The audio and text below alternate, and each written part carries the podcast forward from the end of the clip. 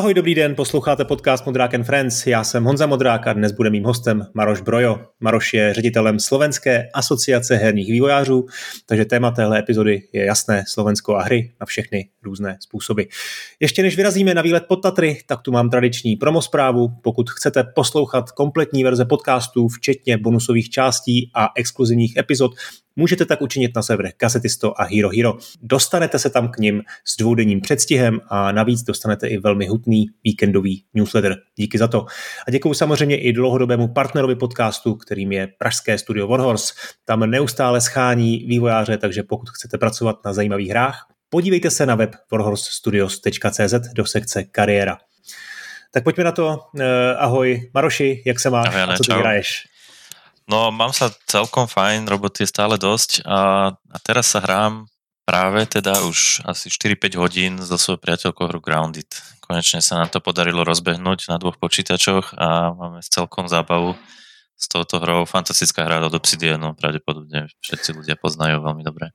Jo, vím to, je to v Game Passu, uh, zmenšo, zmenšený svět. Já mám vždycky před očima jako jeden příběh ze čtyřlísku, jeden díl čtyřlísku to byl, nevím, jestli se čtyřlístek prodávali u vás, jestli to znáš, kde se ten čtyřlístek zmenšil a vyrazil na dobrodružství do trávy. Byl to jeden z mých nejoblíbenějších dílů. Takže taková jako spousta eh, různých uh, fantaskních věcí, setkáváš se tam s obvyklýma uh, nepřátelama z, pří, z přírody a který tam dostávají úplně jinou dimenzi. Je to survival vlastně, viď?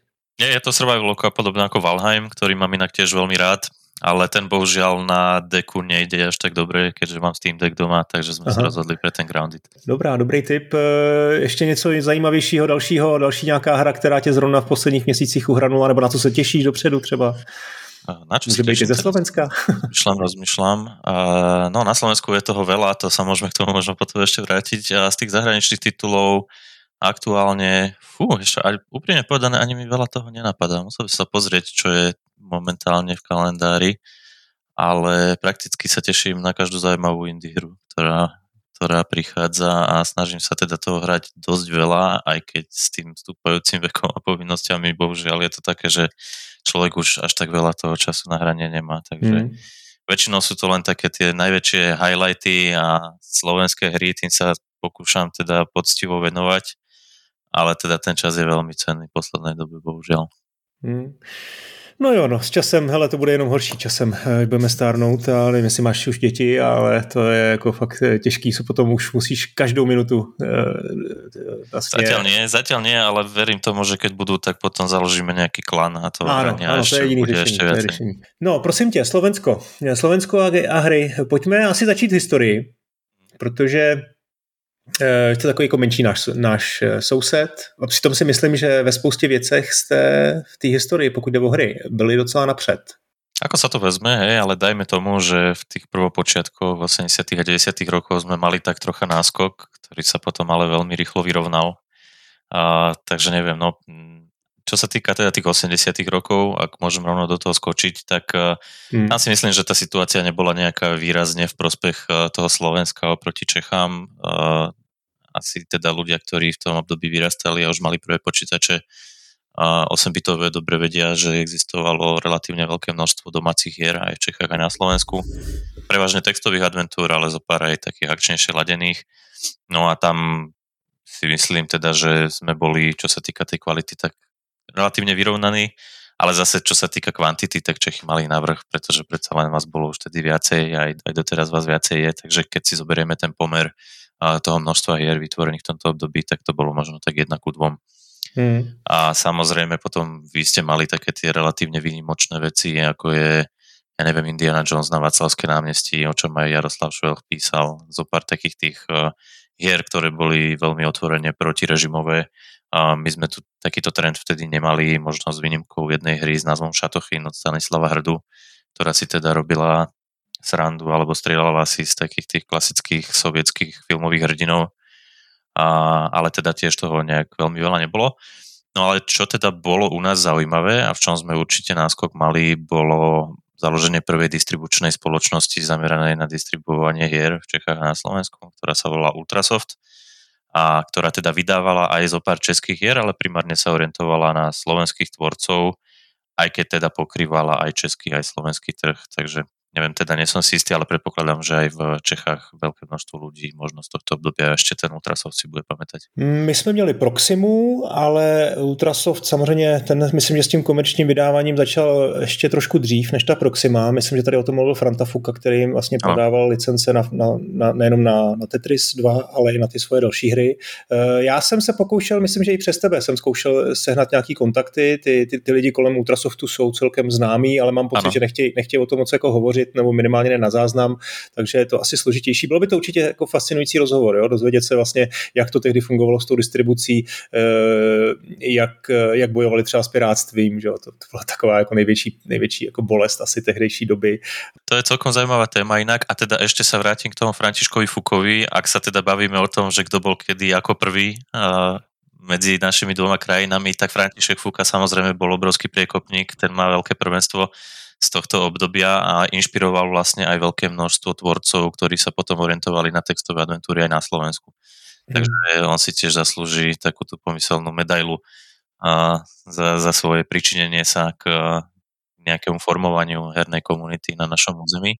Ešte potom, to je tiež taká zaujímavosť jedného veľkého propagátora, ktorý síce nebol priamo vývojár, ale teda bol to Jaro Filip, ktorého veľa ľudí pozná skôr ako hudobníka, ale on bol teda v 80 rokoch veľký technofil a propagátor výpočtovej techniky a my máme dokonca niekoľko relácií zo slovenskej televízie. Jedna napríklad sa volá Počítač na hranie z roku 1987, kde so skupinou detí naprieč asi desiatimi epizódami vysvetľuje vlastne fungovanie počítača, ukazuje hry, mm. snaží sa propagovať teda túto novú technológiu, takže to je, bola tiež taká zaujímavosť, že slavný hudobník. Je tohle za... i na YouTube dostupný, tady ty videa? Dajú sa nejaké nájsť, hej, samozrejme neoficiálne, ale keď, keď si dáte do vyhľadávania, ja neviem, Jaro Filip a počítač, alebo počítač na hranie, čo je názov tej relácie, tak sa niečo z toho určite dá nájsť. Eh, ten Ultrasoft byl zajímavý v tom, že on vlastně získal oficiální distribuci některých západních firm, konkrétně firm Oceán, že jo, nebo Ocean bych asi měl říct lépe, a některých dalších, takže tady vlastně vydávali oficiálně krabičky, to byla jako fakt jako 91, 92, eh, Terminator 2, byly ty různý balíčky, jo, Robocop, mm. těch vlastně tehdejší jako slavné hry.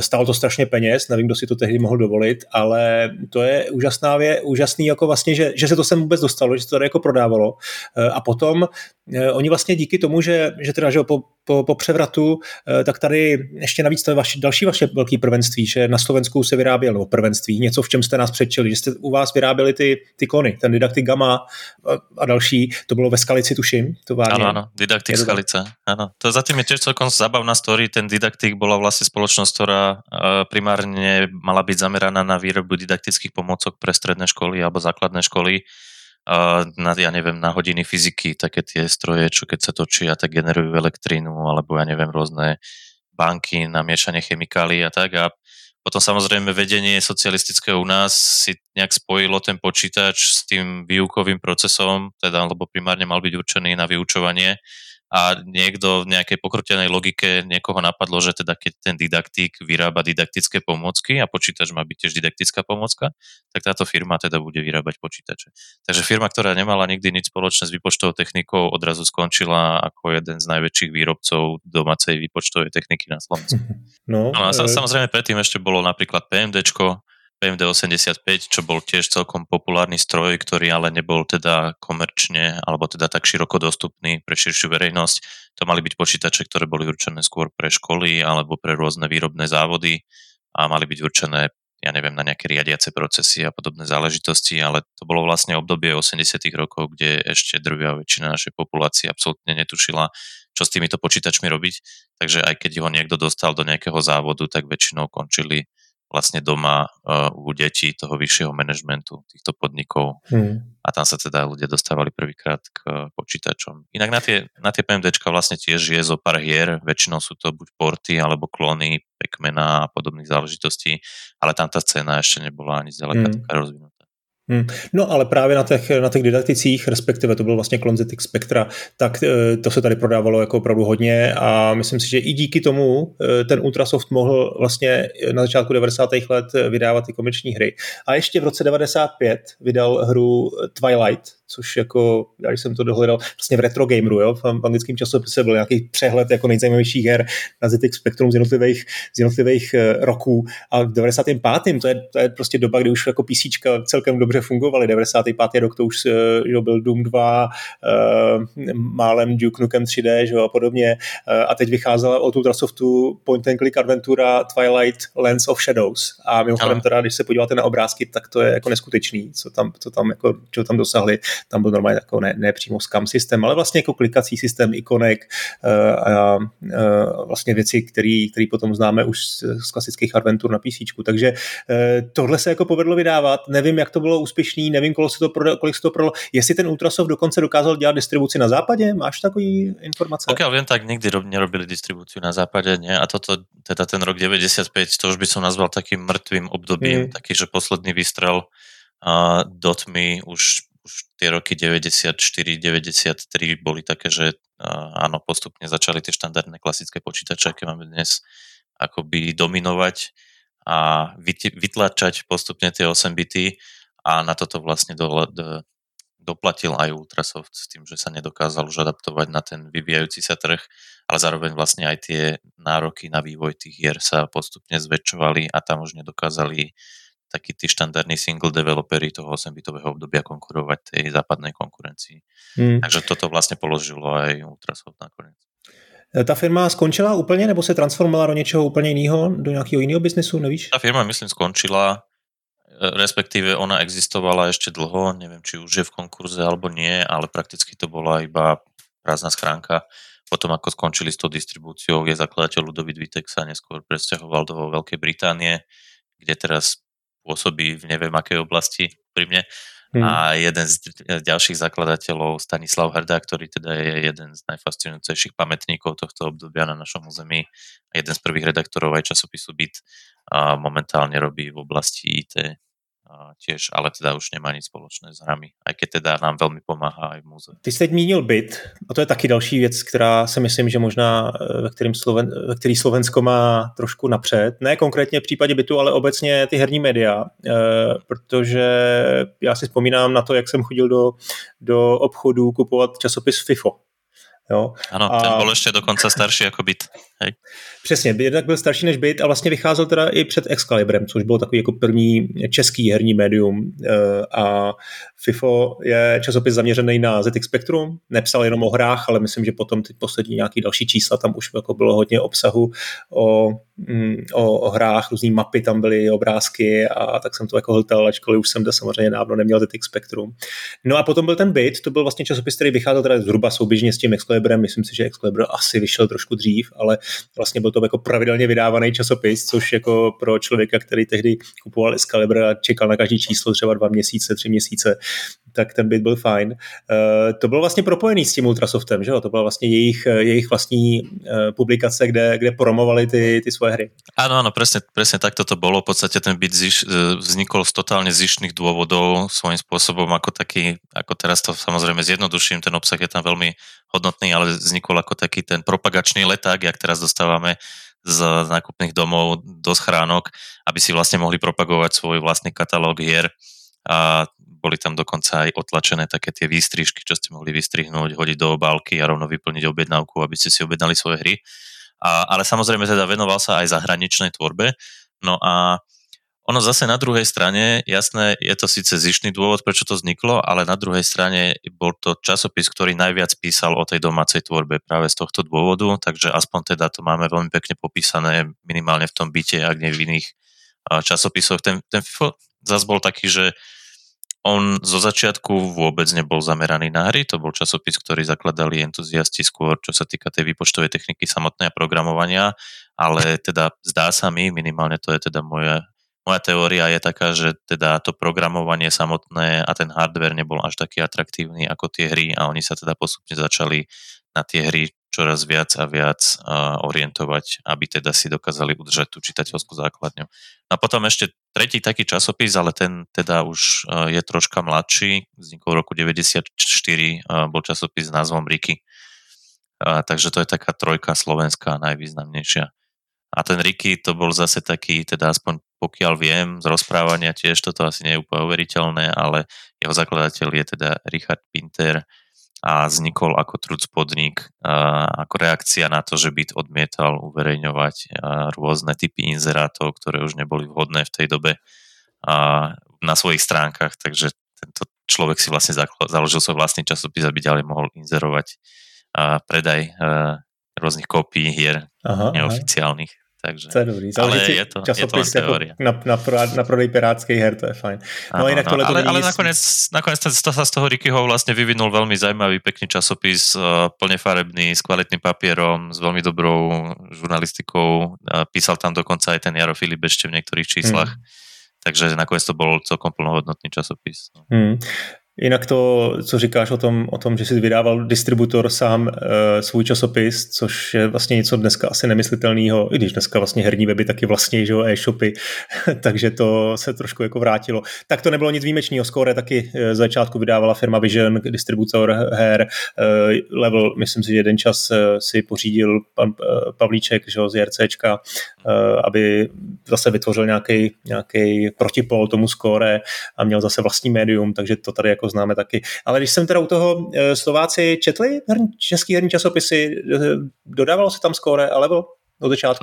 To ti neviem povedať. Neskúmal som to veľmi, že ako to vyzeralo u nás a ja teda osobne som troška mladšia generácia, ktorá sa minula s týmto úplným začiatkom, ale myslím si, že áno a postupom času teda hlavne už v tej druhej polovici 90. rokov tie české časopisy totálne valcovali svojou kvalitou tie slovenské, takže tam sa to už potom u nás úplne vytratilo a my sme už prešli teda na skore levely Excalibury a u nás to všetko úplne pozanikalo a nezostalo prakticky nič. By sa nejakým hodnotnejším spôsobom venovalo takej tej poctivej videohernej žurnalistike. Čiže neviem v začiatkoch, ako to bolo. Predpokladám, že ten Excalibur, ak sa tu distribuoval, tak by bol asi rovnako populárny a ako všetky tieto ostatné časopisy predsa len ako ak je človek zažratý do hier alebo do filmu, tak nekupuje jeden časopis, no, jasne. dostane dost, dostatok vreckového v takom veku, ale kupuje všetky, ktoré sa dajú, lebo to jednoducho hltá jedno za druhým. No, stejně jako jsem já kupoval v těch speciálních eh, obchodech eh, FIFO a BIT eh, třetí a čtvrtý herný časopis, tak prostě vůbec to, to nebylo. Tak, tak. Jako... A inak taká zaujímavosť ešte k tým časopisom teraz je, že oni sú vlastne dosť uh, vzácnými zberateľskými kusmi teraz, mm. ale tak pre zaujímavosť, keďže ja sa tiež snažím mať ako kompletnú zbierku v tom našom muzeu dizajnu, tak momentálne jedno číslo FIFA alebo Bitu ide na Bazoši alebo Aukro, vy máte myslím, že Aukro, a také známejšie ide okolo 15, 10-15 eur. Hmm. Čiže, čiže je to dosť drahé a keď sa vám ich podarí nájsť nejakých 10, tak e, potom už e, je to taká relatívne veľká investícia. Aha. Jo, tak to já nějaký v archivu mám, tak já se podívám a když tak vám, vám tak, něco hej, to, to, treba, to treba za, zataviť do laminátu a už to nikdy nerozbaliť a už to bude len, len raz na cene. Ako fakt sa stávajú hmm. veľmi vzácnými tieto časopisy už. Já si pamatuju, to už je teda hodně samozřejmě přeskaku do, do budoucnosti, když jsem pak vedl skóre, tak eh, my jsme si moc eh, slovenských eh, čtenářů vážili, protože jsme viděli, že tam z nějakých distribučních důvodů, kvůli, myslím, že to byl poplatek distributorům tisku, který byly vyšší než u nás, tak tam to skóre stálo, já nevím, jestli to bylo 12 euro, prostě 300 korun o polovinu vlastně víc než, uh-huh. než v Čechách, takže prostě každýho, každýho čtenáře jsme si moc vážili a nebylo jich málo, bylo jich bylo opravdu, možná jich byla jako skoro třetina v nějaký čas. Jo, že to, oh, vlastně, oh. Sice to neopovídalo úplně tomu, řekněme, eh, počtu eh, obyvatel, ale pořád to bylo jako hodně. Tak to bylo fajn. No a ještě mě napadla jedna, jedno prvenství, takový, který bych vlastně viděl u vás na Slovensku, pokud jde o historii herní. A to je eh, zahraniční distribuce, respektive to, že se slovenská hra Spellcross jako mm-hmm. vůbec první komerční hra dostala na západ. Ano, a Spellcross teda uh Okrem iného je samozrejme zaujímavé aj tým, že je to hra od štúdia Caldron, čo je prvé akoby také regulérne komerčné štúdio založené na Slovensku. Dovtedy, ako som spomínal, to boli prevažne jednotlivci. No a ešte možno teda, keď sa bavíme o tej histórii, tak zaujímavosťou je, že Spellcross je teda tá veľká známa hra popri Chaserovi, a, ale teda ešte predtým bol Quadrax, čo bola hmm. vôbec prvá hra, dvojice David Jurčak a Marian Ferko, čo sú vlastne zakladateľa Caldronu. A nám sa teda podarilo vypatrať múzeu, že každý z nich ešte individuálne predtým, ako sa zo, ako sa zoznámili a dali dokopy, ako dvojica vytvorili svoje vlastné hry. A pri Marianovi Ferkovi je to hra Conan a magické diamanty ktorá ďalšia zaujímavosť je vlastne vykuchanou kostrou hry Indiana Jones na Vaclavské námestí, ak si správne pamätám. Tá štruktúra a tie interakcie sú úplne rovnaké, ale texty sú prepísané.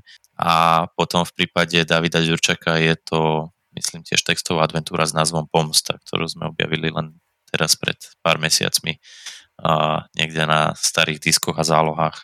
A, a hej, teda, no tento Caldron je teda pre nás extrémne dôležité štúdio, pretože potom z neho vlastne aj vychádza ďalšie, e, teda relatívne veľké množstvo ďalších štúdií a ďalších zamestnancov, ktorí potom ako to teda v Caldrone zavesili na klinec, pokračovali v kariére buď v iných štúdiách alebo zakladali vlastné. Takže dalo by sa povedať, že ten Caldron je taká svojím spôsobom alma mater veľkého množstva slovenských tvorcov a ďalších štúdií. To byl kolik, to mohl být kolikátý rok, 95, 6? A Quadrax bol 94. Ne, rok.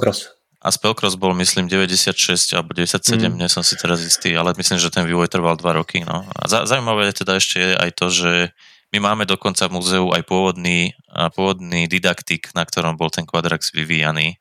Hmm. A, a Quadrax tiež väčšina ľudí si možno neuvedomuje, ale poznajú iba jednu verziu, to je tá MS-DOSovská, ale on pôvodne vznikol na ZX Spectrum jo, jo. a potom neskôr bol ani nie, že preportovaný, ale prakticky kompletne zremakovaný, úplne prerobený uh, na ten DOS takže, takže to je tiež celkom podle mě také zajímavé. No i ten, i ten příběh toho Spellcrossu a to, jak se dostal na západ, je jako fascinující. Nedávno o tom měl přednášku Marian Ferko na GamerPie, tak eh, dám do show notes odkaz na, na YouTube, to, to si určitě poslechněte. Já si možná Mariana taky pozvu jednou, to bude taky určitě zajímavý, on je takový vypravěč.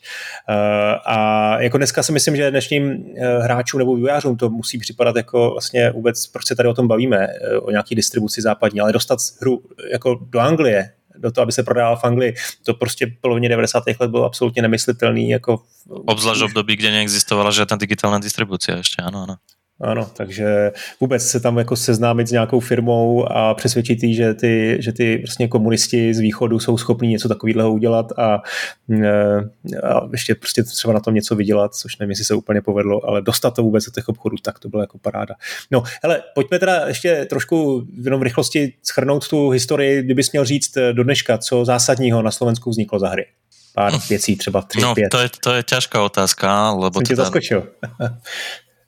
Hej, no ja vždy rozmýšľam nad tým, ako, ako poviem, poviem to tak úprimne, že my sme není nejaká veľká veľmoc, čo sa týka toho herného vývoja a nemôžeme hovoriť častokrát ani o nejakých obrovských svetových úspechoch a svetovo významných hrách, ja neviem, typu Daisy alebo veci, ktoré robí Warhorse, Mafia a podobné záležitosti, ktoré už v Čechách sú akoby aj v takej tej širšej širšom povedomí, dokonca aj nehráckej komunity.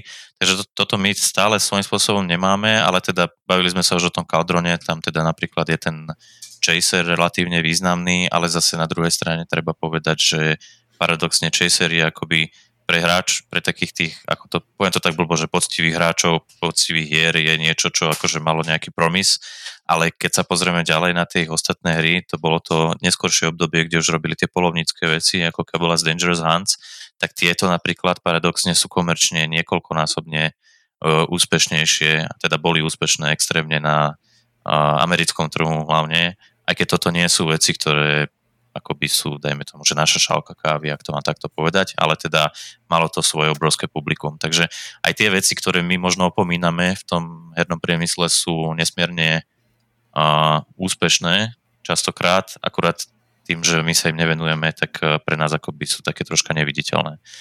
No a teda o, o, takýto prípad podľa mňa je napríklad aj štúdio Pixel Federation, uh, čo je teda naše najväčšie videoherné štúdio zamestnávajúce takmer 300 ľudí momentálne, orientované na free-to-play hry, ktoré sú tiež tak trocha opomínané v tomto smere, ale tí majú teda niekoľko desiatok miliónov hráčov po celom svete a ich obrad predstavuje niečo okolo 70% celkového obratu slovenského herného mm. priemyslu. Takže je to firma, ktorá svojím spôsobom ten slovenskú scénu dosť ťahá v niektorých ukazovateľoch. No a potom teda také nezávislejšie veci alebo menšie záležitosti. Teraz nedávno vyšla napríklad hra Loot River, od štúdia Straka Studio, ktorej teda trailer je vážne bombastický a vyzerá perfektne a hrá sa celkom OK, aj keď teda sú aj nejaké výhrady hráčov, čo sa týka toho gameplayu samotného. A na Steam to vyzerá tak, že teda tá hra nie je až taká populárna, ale je to tým, že tá hra je vlastne prvou slovenskou hrou, ktorej sa podarilo dostať do Game Passu. Mm. Čo je obrovitánsky úspech a nevieme, aké čísla tam ten Game Pass má, sú, sú na tom NDAčky všelijaké a nevedia to vlastne, myslím, ani tí samotní tvorcovia, ale teda dá sa predpokladať na základe toho, že tá hra bola jednou z najvyššie listovanejších hier na Steam v začiatkoch, keď vyšiel ten prvý trailer a koľko teda recenzí na Steam má, že ten, ten Game Pass teda to musí riadne kanibalizovať a tam musia byť podľa mňa desiatky tisíc, možno stovky tisíc hráčov, ktorí si to zahrali. Takže mm. toto by bol taký obrovský úspech. A potom napríklad tu máme, ako, sú tu všelijaké také zvláštne, ja neviem ako to nazvať, také bizáry uh, drobné, a typu hra, ktorá sa volá Feed and Grow Fish, o ktorej nikto nikdy v živote nepočul podľa mňa. Neviem, či ne, niečo neznal, nezachytil neznal. si v živote. Rovno si vygoogli. A táto hra má, ja neviem, že 5000 recenzií na Steam, tvoria ju nejakí dvaja bratia v Poprade, úplne odrezaní od, od zvyšku komunity, v živote nikdy sa do ničoho nezapájali, len si tam sami kuchtia tú svoju hru a tá hra je nesmiernym obrovským úspechom, taktiež akože desiatky tisíc ľudí to hrá, ja neviem, tisíc, 2000, 3000 hráčov možno online každý deň. A, takže raz za čas aj ja narazím na niečo totálne nečakané, o čom som v živote nikdy predtým nepočul a zistím, že to je nesmierne populárne v nejakej svojej veľmi zvláštnej níž komunite, hmm. ktorú každá z týchto hier má. Ešte jednou prosím tě řekni ten název. Volá sa to Feed and Grow Fish. Okay. Je, je to taká, ja neviem ani čo to je, taká survivalovka pod morom, kde máš svoju vlastnú rybičku a požieraš iné rybičky a postupne rastieš a vylepšuješ sa, až kým si nie nejaký alfa predátor v tom mori alebo niečo také. Hmm, hmm, hezký. V Košicích sa také dejú veci, ne? Tam som teraz dobre, že hovoríš, lebo som zabudol spomenúť napríklad štúdio Games Farm, čo je teda najväčšie košické štúdio, ktoré sa už takmer 20 rokov venuje vývoju hier. A veľmi známe hlavne svojou sériou Shadows of Awakening, alebo teda hrami ako Shadows of Awakening, čo sú také tie klasické top-down RPGčka, ale v minulosti teda ešte mali aj jednu líniu ďalšiu vývoja, kde sa venovali hlavne leteckým hrám, takého skôr arkadového typu. No a tam samozrejme ešte teda je ďalšie také indie štúdio, ktoré teda malo ktorému sa podarilo vystreliť veľmi, veľmi vysoko a to je štúdio 3 Division od Peťa Adamčíka so svojou hrou Workers and Resources, to je 5-členné štúdio momentálne, ktoré v Early Access má už myslím, že 2-3 roky svoju hru nesmierne komplexnú prepracovanú budovateľskú stratégiu alebo taký ten city management style hry. A s veľmi originálnym settingom zasadenú teda do toho obdobia soviet, sovietského zväzu a šedého hmm. mesta, budovania šedého mesta plného uhlia a špinavých ulic a takýchto vecí, ale ľudí to vlastne neuveriteľne oslovilo a ja sa vlastne aj čudujem, že to nikoho predtým ešte nenapadlo, lebo a samozrejme ľudia, ktorí v tom nežili, to vnímajú inak. A podľa mňa to má také, že dva, dva aspekty toho, prečo tá hra je nesmierne populárna, alebo tri, teda sama o sebe je nesmierne poctivou, kvalitne spravenou, extrémne komplexnou manažmentovkou, ale druhá vec je, že teda ľudia, ktorí v tomto období ešte vyrastali a pamätajú si to, tak tam je ten silný drive na tú nostalgiu, že chcem si to zase zažiť vyskúšať.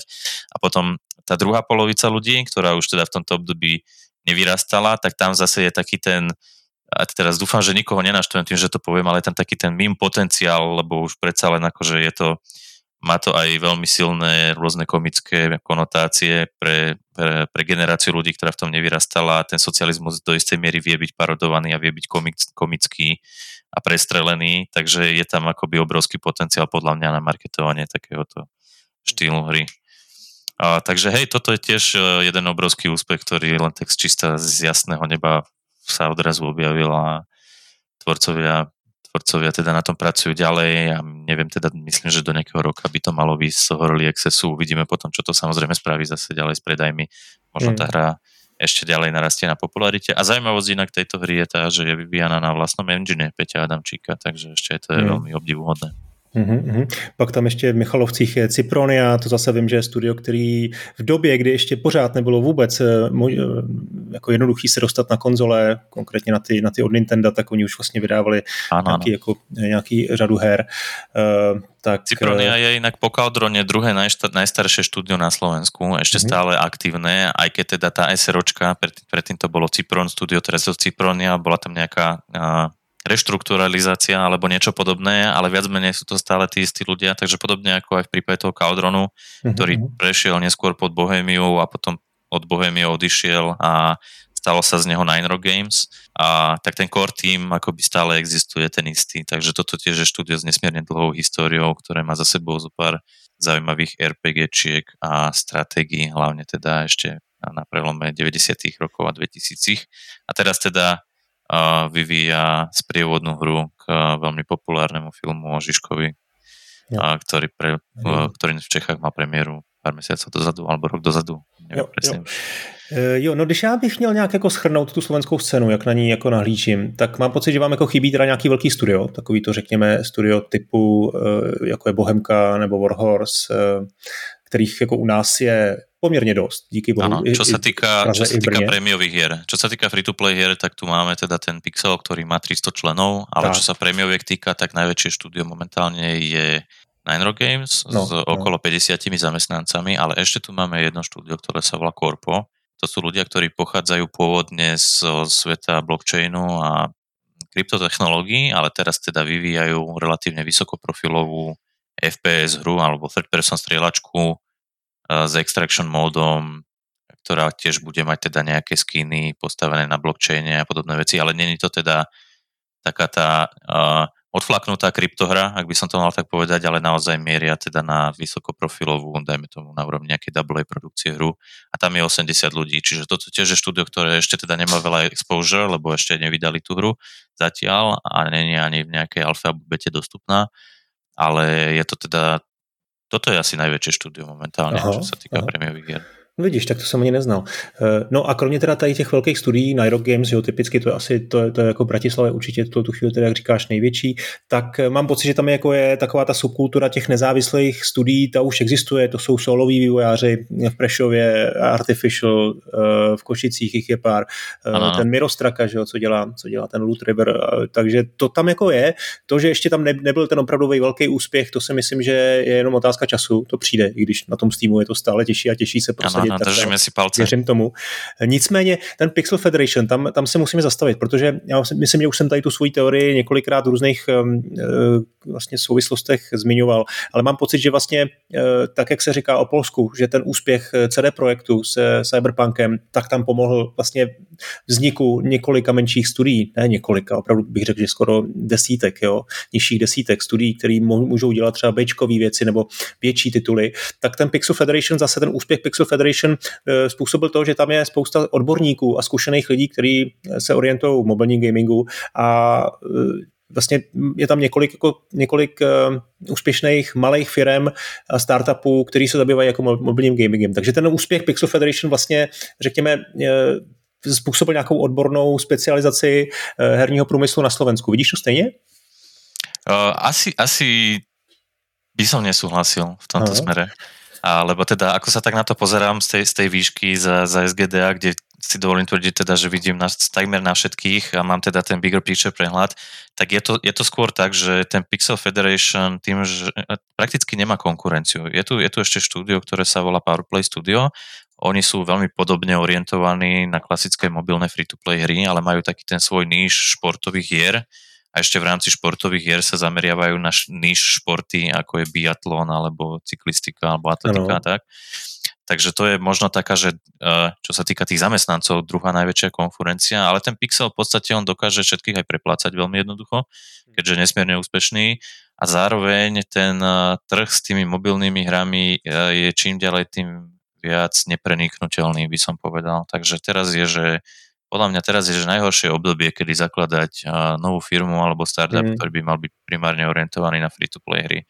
Tá konkurencia je obrovská a ako častokrát do toho idú ľudia podľa mňa tak naivne trocha s tým, že romanticky teda sa snažia vytvoriť nejakú dobrú hru, či už free-to-play alebo prémiovú, ale teda ak sa bavíme o tom free-to-play, tak tam nestačia peniaze iba na to, aby sa pokryl development a zamestnanci. Tam treba rátať s tým, že tretina rozpočtu, polovica rozpočtu musí zrovnako do marketingu. A to sú veci, ktoré sa... Ako ten fundraising je veľmi ťažký podľa mňa momentálne a uzvlášť na Slovensku. Jasné, že sa dajú oslovovať aj zahraniční investori, ale na Slovensku neexistuje komunita angel investorov alebo VC, hmm. VC investorov, ktorá by nebola ktorá by bola pozitívne naklonená k hrám. Akoby nie je to kvôli, ani kvôli tomu možno, že by mali nejakú negatívnu skúsenosť v minulosti, ako skôr kvôli nejakej neinformovanosti a nezaujmu o o túto oblasť.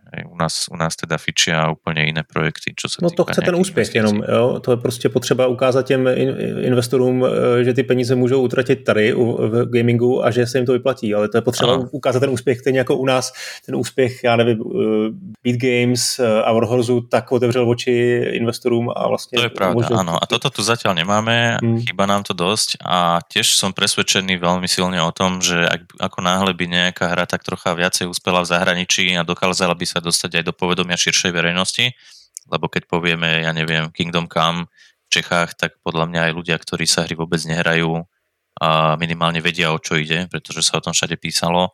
A toto okamžite mení prístup cel, celej spoločnosti a istý skupín ľudí na tú hernú tvorbu. Bo odrazu sa to môže stať nejakým spôsobom aj nejakou takouto národnou hrdosťou, mm. že to uspelo a teraz a odrazu sa k tomu hlásia aj ľudia, ktorí by sa v živote hru nezahrali. A, a je to možno trocha pokrytecké, ale na druhej strane je to veľmi fajn pre ten herný priemysel, pretože začína tak trocha líkovať do povedomia ľudí a stáva sa z toho niečo iné ako len tí ľudia, čo sedia za počítačom a hrajú sa hry a ten môj syn, ktorý za tým sedí 5 hodín denne alebo niečo podobné, ale je to odrazu úspešná firma s medzinárodným dosahom, ktorá šíri povedomie o českej histórii zahraničí a tak ďalej a tak ďalej. Hej. Takže to má obrovský pozitívny vplyv tieto veci a ano, určitě by se nám to zišlo a bylo by fajn takéto něco mať aj u nás. Tak, já jsem si tady našel vaší uh, infografiku, uh, která schrnuje stav slovenského herního průmyslu za rok 2022 a tady můžu zmínit nějaké čísla aktivních společností uh, herních je 70 zaměstnanců, je ty jo, jestli to tady najdu, Zamestnancov 1079. 1079 zaměstnanců, to je overall number of employees 1314. Jo, to, je, takhle, to, je, to je odhadovaný počet, áno. A teda, teda treba povedať ešte k tejto infografike, že to sú dáta k 12. 30. 2021. Okay. Momentálne zbierame dáta pre minulý rok, takže toto sú vlastne údaje, ktoré sú rok staré už. Když to dám teda do, do souvislosti s českým trhem, tak 70 firm u vás, 135 firm eh, v České republice, eh, obrat eh, na Slovensku 83 milionů eur, což mám pocit, že jsou zhruba 2 miliardy, tak u nás je to asi 7,5 miliard eur, ne, pardon, 7,5 miliard korun, takže 3,5 krát víc. Eh, ten počet zaměstnanců vlastně taky je zhruba, řekněme, dvojnásobný u nás, přibližně bych to tak viděl, takže některé ty věci jako jsou opravdu, jakože eh, souvisejí s tím, že jste jako dvakrát menší země a někde bych řekl, že ten rozdíl jako je trošku větší, to asi ano. prostě jsou ty nůžky rozevřený. No jste lepší prostě, no. no. no. No, ne, ale uh, fakt jako si myslím, že Pixel Federation jenom potřebuje další, další nějaký nástupce, je potřeba dosáhnout toho jednoho úspěchu a pak to půjde samo. Uh, tak, ty teda vedeš Slovenskou herní asociaci, tak se zeptám, o co jde, co to je zač, co je vaším cílem? Jasné, tak eh, tá Slovenská asociácia herných vývojárov vznikla, eh, ak si dobre pamätám, niekedy okolo roku 2015 a je cieľom samozrejme ako každej inej národnej asociácie, či už hernom priemysle alebo akomkoľvek inom odvetví, je jednoducho pomáhať eh, tej skupine ľudí, ktorých reprezentuje a zastupuje a snažiť sa zlepšovať podmienky, či už organizáciou rôznych podujatí, nejakým sieťovaním, networkingom, komunikáciou s rôznymi štátnymi inštitúciami alebo súkromnými aktérmi, prepájaním. Veľmi zjednodušene povedané, robiť všetko, čo sa dá preto, aby bolo vývojárom lepšie. Takže tiež som to tak zhrnul a zjednodušil, ale toto je akoby gro toho, o čom tá asociácia je. Tých aktivít je relatívne veľké množstvo. A máme momentálne takmer 30 členov a, no a teda možno len tak veľmi stručne vymenujem zo pár takých vecí, ktoré teda robíme pravidelne, každoročne, alebo snažíme sa robiť čo najčastejšie. A teda vydávame prehľadovú brožúru o herných vývojároch, to je taký ten katalóg všetkých firiem, a, ktoré tvoria na Slovensku hry, outsourcingových spoločností, service providerov, a vzdelávacích inštitúcií, eventov. A toto je perfektný nástroj na to, ako oboznamovať či už domáce inštitúcie alebo rôznych zahraničných aktérov, publisherov, investorov s tým domácim prostredím. Funguje to výborne, je to nesmierne stiahované na našej stránke, navštevované.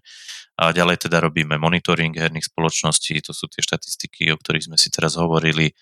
A vyhodnocujeme každý rok, organizujeme vlastnú konferenciu v Košiciach, Game Days Košice, všetkých srdečne pozývam vývojárov, ktorí teda počujú tento podcast a organizujeme pravidelné meetupy, to sú komunitné stretnutia a snažíme sa podporovať prekrytím nákladov a aj návštevy vývojárov na zahraničných konferenciách, teda za mm. účelom nejakého ďalšieho business developmentu.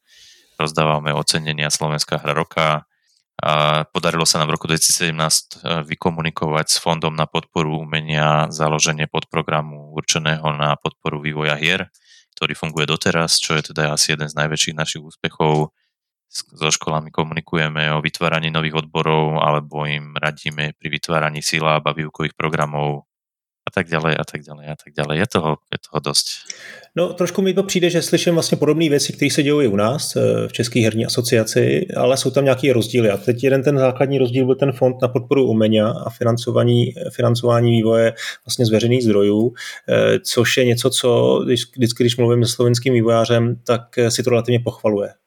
Tak a, můžeš... teda je podporený. Ale to vlastně tam se dostane, jako, dostane asi na téměř na každýho, jestli to chápu dobře, tak ten fond funguje spíš tak, eh, že podporuje ty, ty začátečníky úplně do začátku, že to není, není jako velká suma na, na vývoj jako velké hry, ale spíš to je něco, co pomůže tomu eh, single developerovi. Eh, Či už začátočníci alebo menšie, menšie týmy, ktoré môžu byť aj skúsenejšie, ale no. teda tie objemy tej podpory, ktoré je možné tam získať, nie sú veľmi nápomocné, dajme tomu hmm. štúdiám, ktoré už majú 10 plus, 20 plus ľudí. Takže, takže áno, je to taká podpora zo spodu svojím spôsobom, ktorá by pomáhala ktorá by mala pomáhať e, formovaniu nových štúdií a v tých začiatkoch akoby naštartovať tú ekonomiku toho štúdia, možno ešte predtým, ako vôbec sú schopní získať publishera, alebo ešte nemajú to portfólio alebo históriu nejakej tvorby vybudovanú a tak. A hej, ako, samozrejme boli by sme veľmi radi, keby tie objemy v tom podprograme sú o mnoho väčšie, ale ten fond je tiež limitovaný aj tým, že toto nie je jediný podprogram, ktorý podporuje. Tých podprogramov je tam asi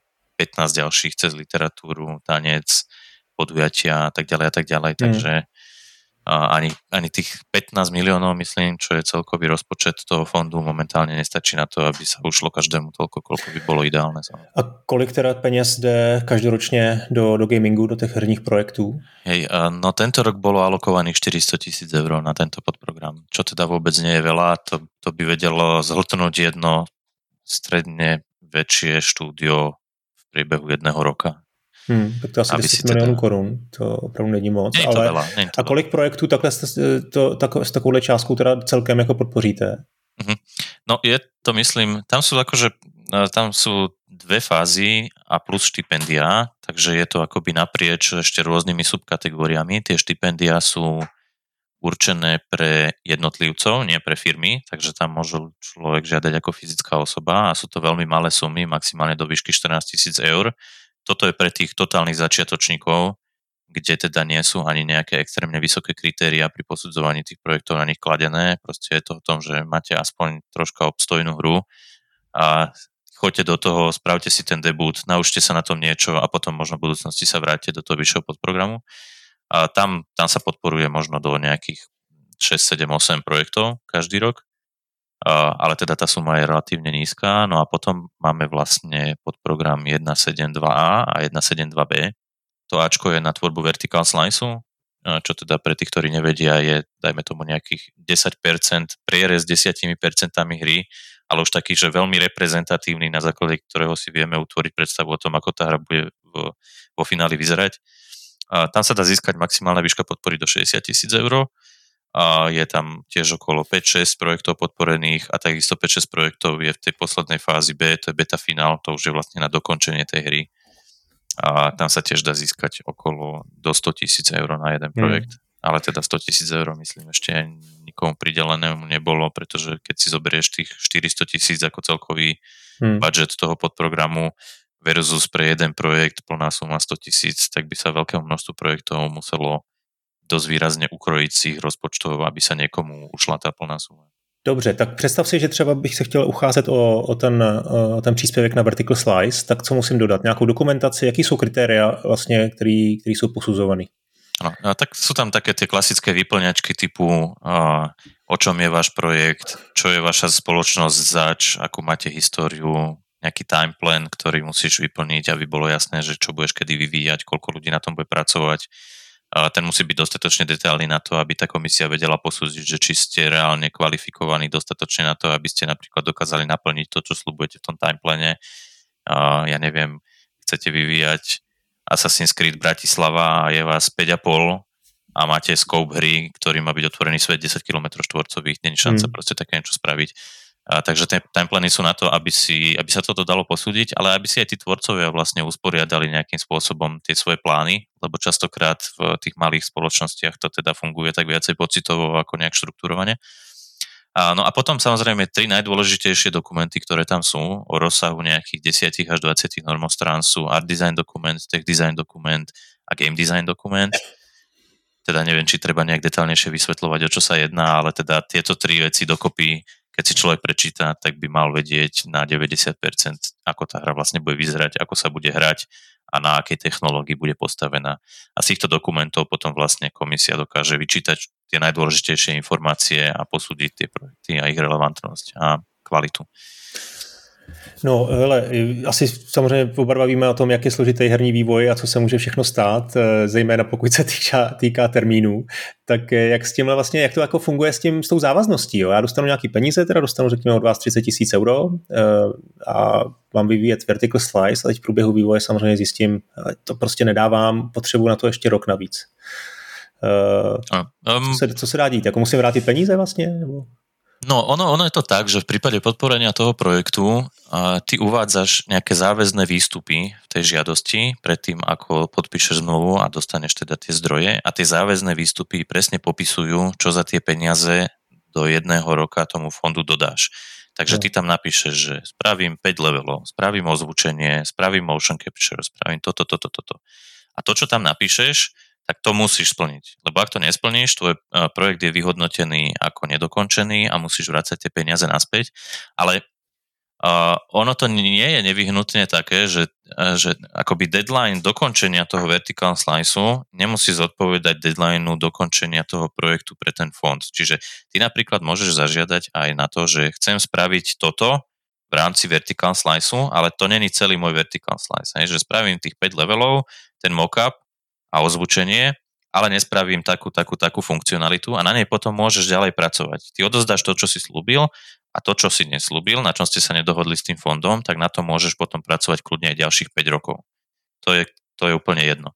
V prípade toho vertical slice, v prípade beta finál je to troška komplikovanejšie, lebo tam už je podmienka, že tá hra musí byť vydaná v nejakom časovom horizonte, ktorý momentálne je nastavený na 4 roky od udelenia tej podpory. To znamená, že ak ja dostanem v roku 2023 podporu, tak do roku 2027 budem reálne musieť tú hru vydať. Toto je podmienka, ktorá bola zavedená pred rokom a je určená na to, aby, aby boli tí ľudia tlačení do troška efektívnejšieho vývoja, lebo tu máme situácie, kde niekto vyvíja tú hru už bože, 6, 7, 8 rokov, čo je úplne, že na, na čo? Na čo to trvá tak dlho? Ne? Chápem tomu, keď je to niečo ako, ja neviem, tí workers and resources, že to, to je proste vec managementovka, ktorá sa dá do nekonečna updateovať. Ale sú veci, ktoré naozaj nepotrebujú taký laxný prístup podľa mňa k tomu časovému manažmentu a bolo by dobré, keby tí tvorcovia jednoducho to už aj vydajú. A je to vlastne aj opatrenie proti tomu, aby tie hry vôbec boli vydané. Lebo tiež sa už stalo párkrát v minulosti, že ten projekt si prešiel dvomi, tromi fázami a nakoniec ho aj tak nevydali, lebo niečo nevyšlo jednoducho. Došli peniaze, alebo nevedeli sa pohnúť ďalej s tým dizajnom alebo niečím podobným. A toto je mechanizmus, ktorý je taký troška drsný, lebo je to veľmi záväzné, ale zase akože musí tam byť aj nejaká zodpovednosť. Sú to peniaze z verejných zdrojov, tí tvorcovia nemôžu jednoducho len takto zneužívať a potom ja neviem, nechať ten projekt v šuflíku a už sa k nemu nikdy nevrátiť. Ako. Na, to, na toto nie je tá podpora, aby sa tie veci nevydávali. Je to na to, aby tu vznikalo čo najviac hier. Takže. Mm-hmm. A, no a v prípade teda nevydania tej hry a nedokončenia tých výstupov, tak eh, sa posielajú právnici a peniaze sa vracajú naspäť. Kolik vlastně procent eh, žádostí je teda uh, vyřešeno jako k, k uspokojivě? Nebo kolik, hm. kolik procent lidí... Ja si myslím, že takmer všetky. Uh, ako teda, ak sa pýtaš na to, že či, či splnili tie výstupy povinné, ne, teď se tam vlastně na, ten, na, ten, na tu původní e, žádost o, o podporu, mm-hmm. tak mhm. kolik těch žádostí e, je vyřízeno kladně. To znamená, ty si řekl, že v každé kategorii je zhruba 5 až 6. Jasné. Tak kolik je celkem, celkem žádostí? Myslím si, že tak okolo 30% všetkých žiadostí. Teraz ja typujem, vedel by som sa na to pozrieť presnejšie, ale to nevím. stačí takhle zhruba, to je bez problémů. Takže třetina přibližně. No a co, co ty dvě třetiny na to říkají? to, to, musí být předpokládám nějaká kontroverze, samozřejmě nespokojenost s tím výsledkem. Pochopitelně se to posuzuje subjektivně, je tam nějaká komise, předpokládám, která ano, musí, ano, ano, tak... musí transparentně rozhodovat. Samozrejme, každý je presvedčený o tom, že ich hra je fantastická a mala by byť Jasne. podporená. A, ale teda ja musím povedať, že 99% ľudí to berie veľmi konštruktívne a ako vývojári hier mám pocit, že sú skupina ľudí, ktorá má veľké, veľmi veľké, extrémne množstvo seba reflexie a je dostatočne seba kritická na to, aby dokázala prijať aj takéto rozhodnutie. Až na zopár výnimiek, ale ten, eh, reakcie nie sú nejaké extrémne negatívne. Akože samozrejme, že je tam to sklamanie vždy, ale tí ľudia veľmi počúvajú aj na ten feedback, ktorý dostávajú a veľké množstvo ľudí, ktorí to naozaj myslia vážne, že to iba nie, nemajú taký ten prístup, že až ak takto vyskúšam, ale sú presvedčení o tom, že tú hru chcú spraviť no matter what, tak sa tam vracajú po roku. Vypočujú mm. si ten feedback, aj tie negatívne veci, ktoré tej komisii sa nepáčili, snažia sa to nejakým spôsobom fixnúť, upgradenúť, pracujú na tom prototype ďalej, zlepšujú tú dokumentáciu a častokrát sa stáva, že o ten rok potom neskôr úspejú. Ako prípad napríklad Vivat Slovakia, čo je teda taká tá open world hra, v Bratislave relatívne mladý, neskúsený tím, ktorá teda dostala podporu raz, potom sa uchádzala v ďalšom štádiu. Dva roky po sebe tú podporu nedostala, pretože boli zásadné výhrady voči tomu projektu. A na tretí rok potom sa im podarilo tú podporu zasa získať. Takže ako, ak ten projekt naozaj nie je, je naozaj zmysluplný, aspoň trocha, tak vždy sa dá vylepšiť na toľko, aby teda tá podpora bola opätovne získaná.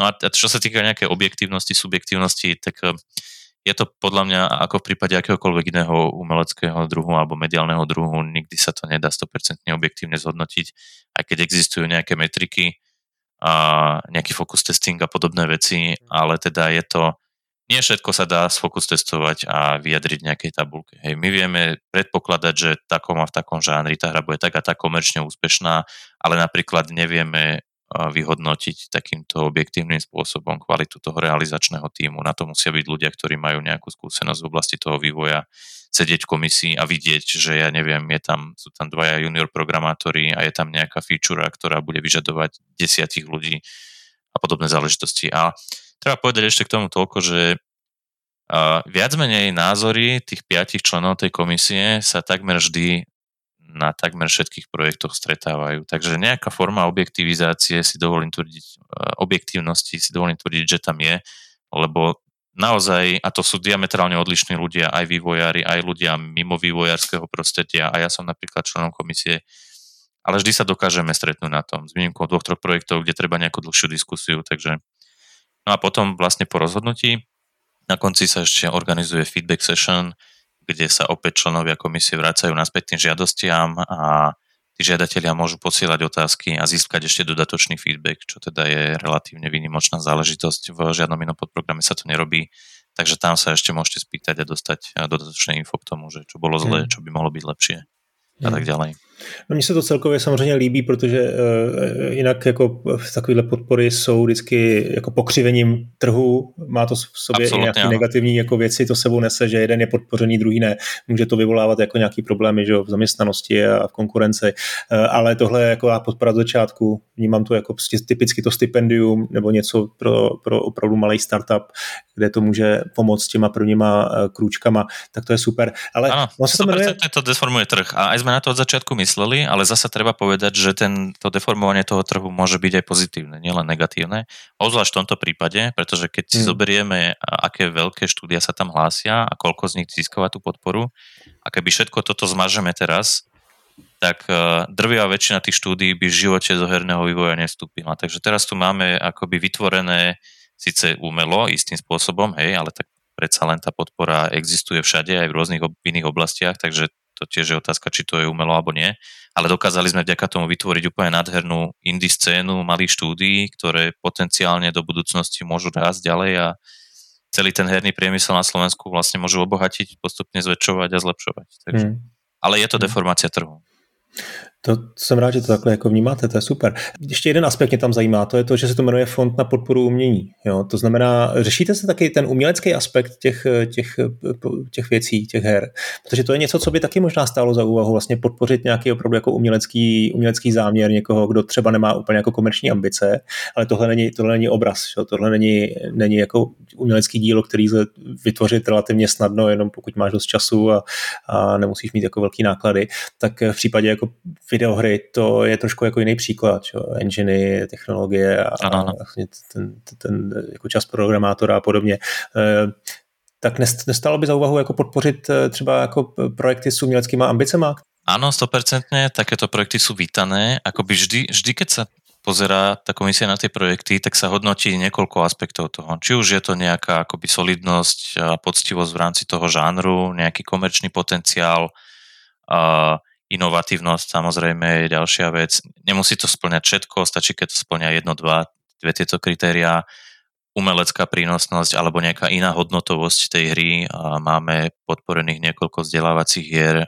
Tento rok bola napríklad podporená v ďalšej fázi hra, ktorá je zameraná na rozprávanie príbehu o Moricovi Beňovskom a zároveň je to audiohra, ktorá by mala byť hrateľná nevidomými ľuďmi.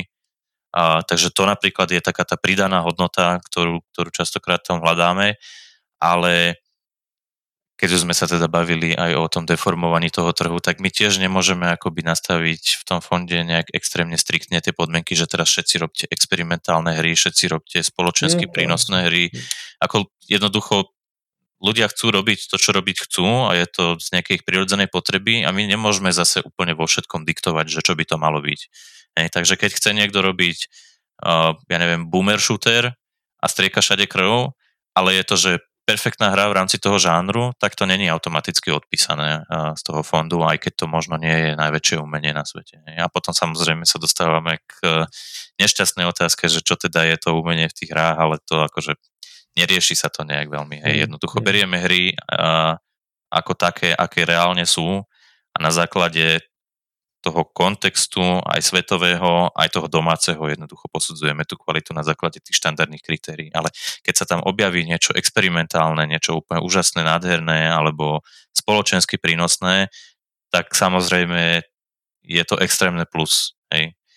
Není to odporúčané, že musíte to tam mať za každú cenu, aby no, zase mhm. ľudia zbytočne nejakým spôsobom nedeformovali tie svoje hry, ale takéto projekty sú nesmierne vítané, samozrejme. A máš pocit, že na Slovensku projektů, který se týkají třeba slovenské historie nebo vůbec jako uh, kultury, uh, kulturního dědictví, že to, že to tam nějak jako začíná, začíná být častěji, protože u nás teď se to děje jako častěji a častěji, že jo, máme tady jako uh, Kingdom Come, uh, Hrot je hra, která je situovaná do českých ano, ulic, ano. do perských ulic, do uh, jako, že, Husiti, ano, atentát. Uh, u vás byl taky Juro, Juro Janošík a to myslím, že byly dokonce dvě hry takové, že byly eh, věnované. A dvě hry a dokonce od toho istého tvorcu. Hej. Aha, a aha, takhle, tak jo. Prvá tak... bola taká tá mobilná Endless Runner hra a, a druhá bol teda ten, ten Juro Janošík, taká tá Zelda-like štýl hry. Top-down, ešte jeden polský Janošík, a to je zase platformer, ale a jo? Nie, nie nemáme, nemáme tu nič také a toto vám veľmi závidím, lebo toto je presne to, o čom som hovoril, že nejakým spôsobom prínosnosť, áno, reflektovanie toho kultúrneho dedičstva alebo histórie, a nemáme tu toho veľa zatiaľ. Nie? Ten Moritz Beňovský, možno jeden taký prípad, teda tá audiohra, ktorú som teraz spomínal, a bola jedna hra, ktorá sa vyvíjala a teda myslím, že ešte stále sa vyvíja vo vr o Milanovi Rastislavovi Štefánikovi, ale to je skôr taký interactive experience ako nejaká štandardná mm. hra.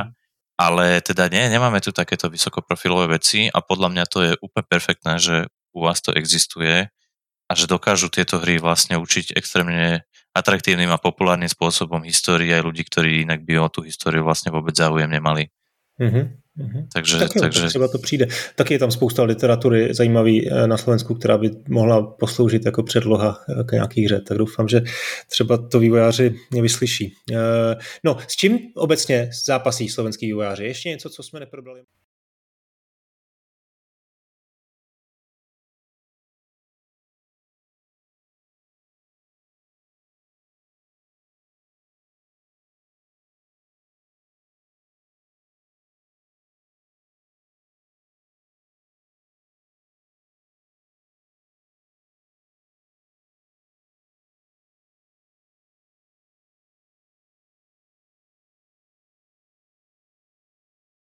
Tohle byla volná část rozhovoru, zbytek najdete na Hero Hero nebo Gazetisto spolu s dalšími výhodami.